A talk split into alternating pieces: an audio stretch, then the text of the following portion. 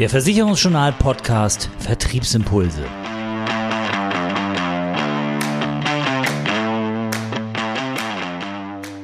Unser Thema heute Bestandskauf. Ist das der Königsweg zu mehr Wachstum im Vermittlerbetrieb?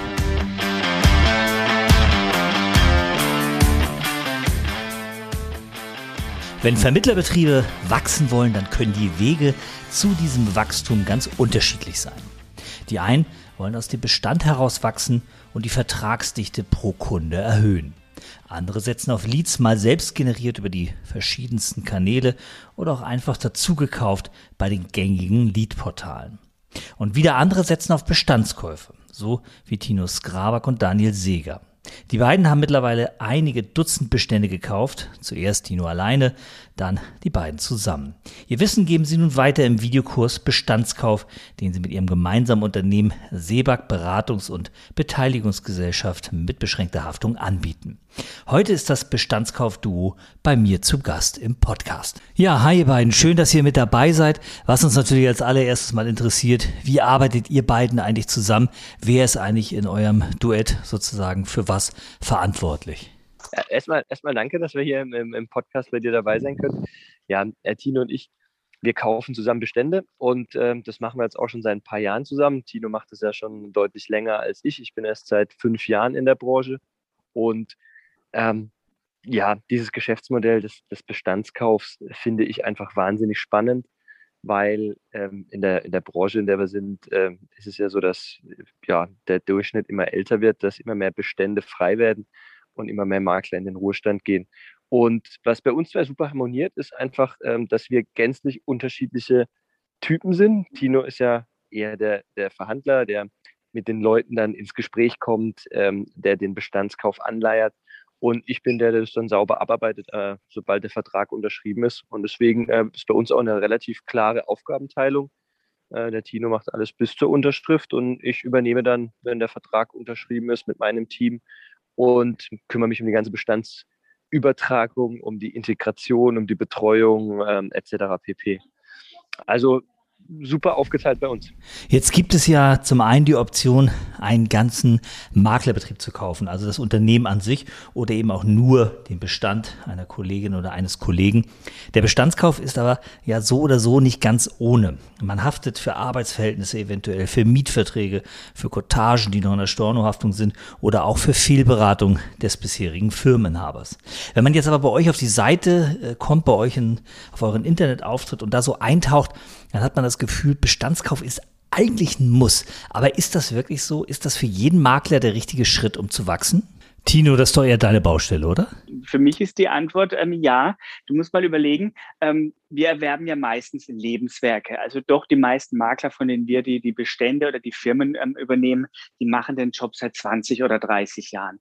Ähm, das heißt, du übernimmst ja immer ein Lebenswerk. Also dafür, wo ein Makler 20, 30 Jahre gebraucht hat, das kaufen wir und ähm, wir haben immer einen Finanzplan, je nach Größe. Also bei einem normalen Bestandskauf, also der normale ähm, Asset-Deal, da, da kalkulieren wir mit fünf Jahren. Also in fünf Jahren ist dann der Bestand abbezahlt. Wenn es jetzt ein, ein Share-Deal ist, also wenn wir eine Kapitalgesellschaft kaufen, wenn es was Größeres ist, dann kann das auch mal sieben oder von mir aus zehn Jahre dauern. Ähm, aber das heißt, wir brauchen fünf bis zehn Jahre, um was abzubezahlen, wofür ein anderer Makler 20 oder 30 Jahre gebraucht hat. Ähm, Daher bin ich der Meinung, wenn du Ahnung von Betriebswirtschaft hast und so deine eigenen Finanzen im, im Griff hast, ähm, dann ist ein Bestandskauf auf jeden Fall eine spannende ähm, Alternative zum regulären Bestandsaufbau, was, was ja die meisten Vertriebler machen. Das hört sich ja so ein bisschen so an, als wenn die Formel lautet, die Tinte ist trocken und die Zukunft oder das Wachstum des Maklerbetriebes ist gesichert. Gibt es denn wirklich diese Blaupause für den Unternehmenskauf? Äh, absolut. In meinem, in meinem Bereich auf jeden Fall. Also das nach der Unterschrift ist eigentlich immer Schema F. Also da gibt es nichts, äh, was rechts oder links groß, groß äh, abweicht. Ähm, ich denke mal in Tinos Bereich, da kann er was dazu sagen, ähm, jede Verkaufsverhandlung ist wahrscheinlich schon individuell aber auch die Verträge. Nein, nein, so ist sie nicht. nicht. Nein, ist das ist ach Quatsch. Das ist immer, ist doch, wenn ich, also ich kann ein Auto bei Ferrari kaufen, ich kann ein Auto bei Dacia kaufen. Ich habe ein anderes Auto, aber ich erwerbe trotzdem ein Auto. Wenn ich einen, einen Bestand erwerbe, entweder ich habe jemanden, der in Rente geht, oder ich habe jemanden, der den Beruf aufhören will, weil er was anderes macht. Das sind auch immer die gleichen Themen. Man muss hier etwas emotionaler wie bei einem Autokauf rangehen. Man muss auf die Bedürfnisse seines Gegenübers eingehen. Man muss ihn verstehen. Man muss gucken, was ihm wichtig ist. Aber auch das sind immer die gleichen Themen. Ähm, den meisten Leuten ist wichtig, wenn es eine größere Firma ist, wird das Büro übernommen, werden die Mitarbeiter übernommen, bleibt der Firmenname. Das sind immer die Themen, die geregelt werden müssen. So, und dann heißt, ja, Mitarbeiter werden übernommen, ja, nein, Büro wird übernommen, ja, nein. Ähm, und das wird dann auch später im Kaufvertrag festgehalten. Ähm, das, natürlich gibt es Blaupausen. Es gibt dann immer kleine Nuancenunterschiede. Ähm, wird der Kaufpreis auf einmal bezahlt? Wird der Kaufpreis in Raten bezahlt? Ähm, ja, aber sonst, selbstverständlich, gibt es da Blaupausen dafür. Tino, du hast ja schon eine ganze Menge Bestandskäufe abgewickelt, auch vor eurer gemeinsamen Geschäftstätigkeit. Ähm, was war denn so bisher dein größter Fehler? Bei welchem Deal erinnerst du dich noch daran, dass da wirklich einiges schiefgelaufen ist? Auch bei jedem. Also ich glaube, es gibt jetzt kein, es gibt jetzt keinen Kauf, wo, wo nichts schief gegangen ist. Das ist nur die Frage, also äh, ein ganz großer Fehler. Ähm, nein, ist noch nichts passiert. Also ich würde sagen, es gibt jetzt keinen Kauf, den ich so nicht wieder machen würde. Aber der jetzt anstehende Kauf, wir sind gerade in den finalen Verhandlungen zum ersten elften.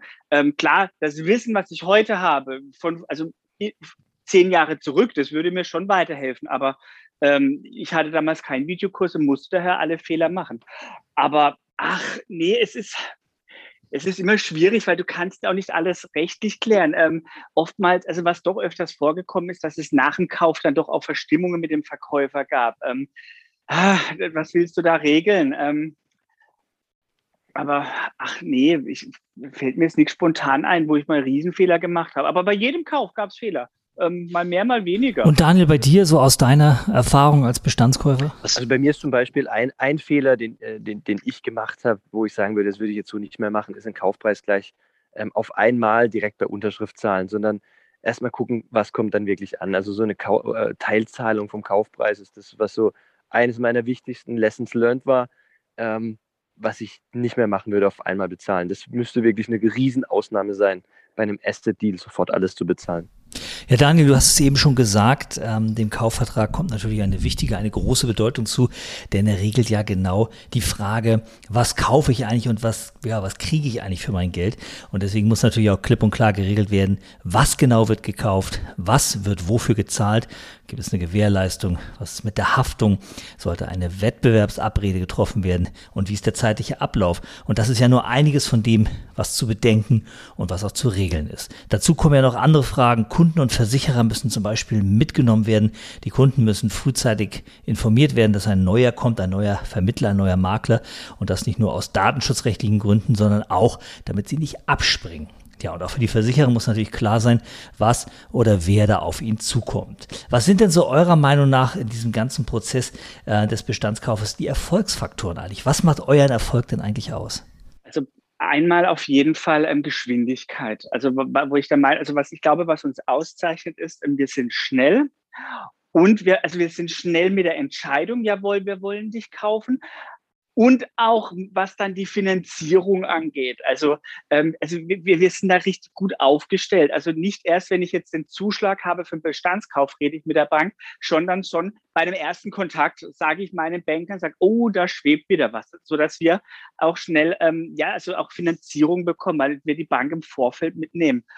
Und auch, also ich muss auch ehrlich sagen, ähm, wir prüfen uns nicht zu Tode. Also die, die, jetzt haben wir auch wieder, jetzt kaufen wir auch eine Firma ähm, für ja, einen mittleren sechsstelligen Betrag. Das ist eine Menge Geld, aber das Modell ist einfach. Und wir brauchen nur ein paar wenige Sachen, die wir im Detail prüfen. Und wenn die Sachen passen, dann können wir eine Entscheidung treffen. Und das, wenn Daniel und ich uns mal abends dann ähm, für ein paar Stunden einschließen, der wieder mit zwei Flaschen Wein, wir prüfen die notwendigen Unterlagen. Ich bin meistens derjenige, ich prüfe die kaufmännischen Sachen.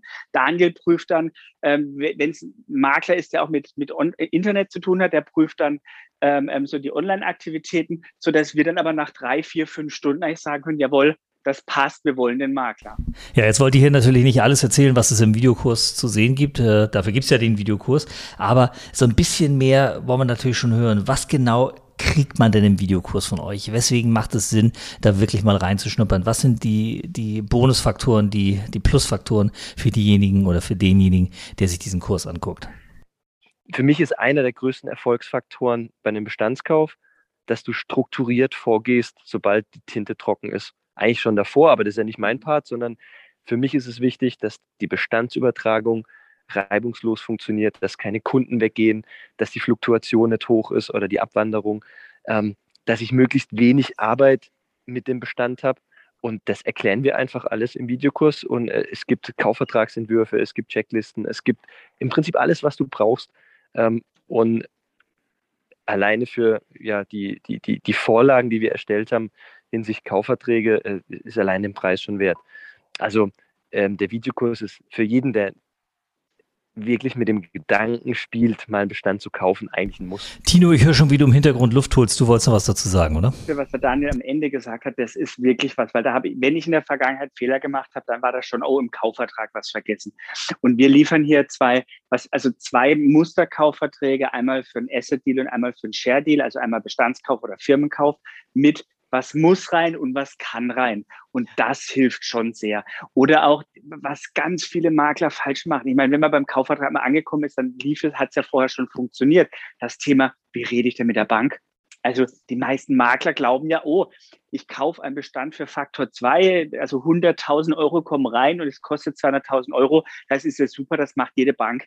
Nein, Nein, nein, nein. Für die Bank sind solche Darlehen reine Blankodarlehen, dass sie sie nicht besichern können. Und da muss man einfach richtig mit der Bank reden. Und wir liefern auch in dem Videokurs Ideen, also auch alternative Finanzierungsideen, ähm, weg von ähm, die Bank finanziert mit 100 Prozent.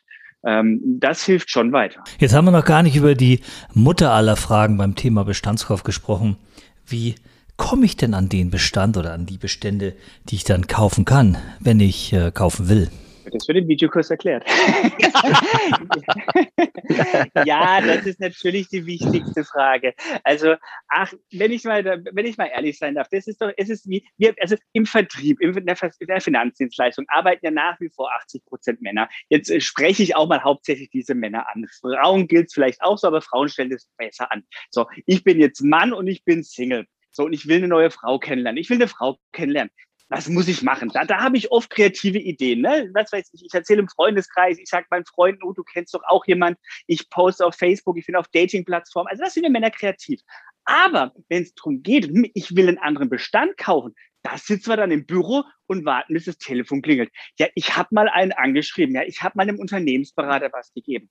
Viele Wege führen nach Rom. Und das Allerwichtigste ist, jeder muss wissen, dass du einen Bestand kaufst. Wie du wissen musst, dass du Single bist. Wenn keiner weiß, dass du Single bist, dann meldet sich auch keine Frau bei dir. Ähm, und so ist es mit dem Bestandskauf natürlich genauso. Also ähm, wenn mir Leute sagen, oh Tino, ich finde keine Bestände und bla, dann gucke ich mir nur mal deren Facebook-Auftritt an, dann sehe ich ähm, hier im Urlaub und da was, aber hey, da, da schreibt keiner was. Ich suche Bestände, ich würde gerne Maklerfirmen übernehmen. Ähm, oder die nächste Frage, wissen es die Makler im Umkreis von 50 Kilometer, dass du was kaufen willst? Also das Wichtigste, dein Umfeld, deine Kollegen, dein Netzwerk muss wissen, dass du was kaufst. Und da geben wir natürlich auch im Videokurs verschiedene Anleitungen. Was gibt's zu tun? Ja, tatsächlich gibt's natürlich relativ viele Anknüpfungspunkte. Man kann natürlich mal die klassischen Maklerverbünde und Pools anspitzen und mal ansprechen ob es dort zum Beispiel Ansatzpunkte und potenzielle Verkäufer gibt. Ähm, man kann natürlich auch mal die Maklerbetreuer ansprechen, die ja viel Kontakt zu den Kolleginnen und Kollegen haben und vielleicht am ehesten auch mal wissen und sehen, wo ein Kollege oder eine Kollegin eben gerne verkaufen möchte. Aber am wichtigsten ist natürlich insgesamt der Netzwerkgedanke, das Ansprechen von Kolleginnen, von Kollegen, von dem Umfeld. Tino, du hast es ja auch gesagt und dabei klar machen, wenn du verkaufen willst, dann bin ich dein Mann oder deine Frau, dann sprich mich an. Ja, nochmal zurück zu eurem Videokurs. Ihr bietet ja auch äh, im Rahmen des Kurses den Austausch in einer Facebook-Gruppe an und äh, da sind alle mit dabei, die den Kurs buchen und selbst Erfahrungen machen oder gemacht haben beim Bestandskauf, so dass auch dort natürlich Netzwerken und Erfahrungsaustausch wichtig ist und groß geschrieben wird. Dort können ja dann auch Fehler und Erfahrungen besprochen werden, sicherlich ganz hilfreich, aber mit der Theorie und dem Austausch der ja, Bestandskäufer untereinander hört ihr ja nicht auf, sondern ihr bietet ja auch erste Hilfe oder Hilfe beim ersten Bestandskauf an. Was erwartet den Interessenten denn dort? Was kriegt er denn, wenn er diesen Kurs mit der individuellen Betreuung bucht? Du kriegst mich. Punkt, Amen aus. Also äh, die meisten Makler, die, also es ist ja oft so, dass die Leute, du hast es bei uns, kriegst du mit dem Videokurs, kriegst du eine Anleitung. jetzt gibt es Leute, ne, wieder Beispiel Ikea, du hast eine Anleitung, du kannst ihn bauen und es gibt Leute wie mich, die sind unfähig dafür, so Ikea was zusammenzubauen. Ich gebe dafür lieber Geld aus und jemand macht's. Also wenn einer den, also sagt, boah, ich hätte gern mich an der Seite, also sagt, oh Tino, was hältst du denn von dem Kaufpreis? Ähm, Tino, wie würdest du die Finanzierung aufbauen? Also ich stehe zur Seite, also auch Daniel, aber in erster Linie geht es hier um mich, weil es eben bis zur Unterschrift geht. Ähm, ich helfe bei allen Fragen, die der Verkäufer hat. Das ist auch zeitlich unbegrenzt. Also ähm, es heißt nicht, das gilt nur ein Jahr oder wenn mich einer mehr oder weniger braucht. Wer mich dann dabei hat, egal wann er, wann er was kaufen will, ich stehe zur Seite. Ich schaue dann da über die Sachen drüber. Also aber ich kann auch mal, einmal war ich bei einem Teams-Termin ähm, dann dabei mit dem Verkäufer, der mich da gerne mal dabei hätte. Ähm, ja, also da stehe ich an der Seite. Ja, gar nicht mal so an der Seite, sondern mittendrin in unserem Podcast waren heute Tino Skrabak und Daniel Seeger, Experten für den Bestandskauf, die ihr Wissen in einem Videokurs zum Thema Bestandskauf weitergeben. Schön, ihr beiden, dass ihr heute mit dabei wart. Ja, vielen Dank, dass wir äh, im Podcast dabei sein durften. Ich hoffe, das hat den Zuhörern auch irgendwo ein bisschen geholfen, ein bisschen für das Thema Bestandskauf sensibilisiert. Und ja, wir würden uns freuen, wenn wir von dem einen oder anderen hören ähm, oder wenn der eine oder andere den Kurs dann auch bucht bei uns. Ja, kann, mich nur meinem Partner Daniel Seger anschließen. Also klar, ähm, ist ein super spannendes Thema. Ich kann jedem nur empfehlen, sich damit mal auseinanderzusetzen. Äh, wer Fragen hat, kann gerne mir auch ähm, entweder per Facebook schreiben oder auch einen Telefontermin buchen. Aber sonst, ja, würde ich mich über ein paar Buchungen freuen und wer Fragen hat, einfach melden. Ja, wachsen durch Bestandskauf unser Thema heute und natürlich eine total spannende Strategie, um das Unternehmen, das eigene Vermittlerunternehmen voranzubringen, die aber natürlich für den einzelnen Unternehmer auch nicht so ganz frei von Tücken ist, ähm, weil man doch einiges beachten muss, weil es einige Fallstricke gibt und weil man ohne Experten an seiner Seite da sicherlich auch die eine oder andere äh, Bruchlandung, die eine oder andere Nasenlandung erleben wird. Ein Videokurs, mit vielen Infos kann ja ein ganz guter Ansatz sein, um teure Fehler möglichst zu vermeiden, das Risiko so ein bisschen zu minimieren. Oder wie es äh, Tino und Daniel zu sagen pflegen, man kann die Fehler natürlich auch selbst machen. Das war die aktuelle Ausgabe vom Versicherungsjournal Podcast Vertriebsimpulse. Zusammengestellt und gesprochen von Oliver Messner. Mehr Themen rund um die Beratung und für den Vertrieb gibt es täglich auf www versicherungsjournal.de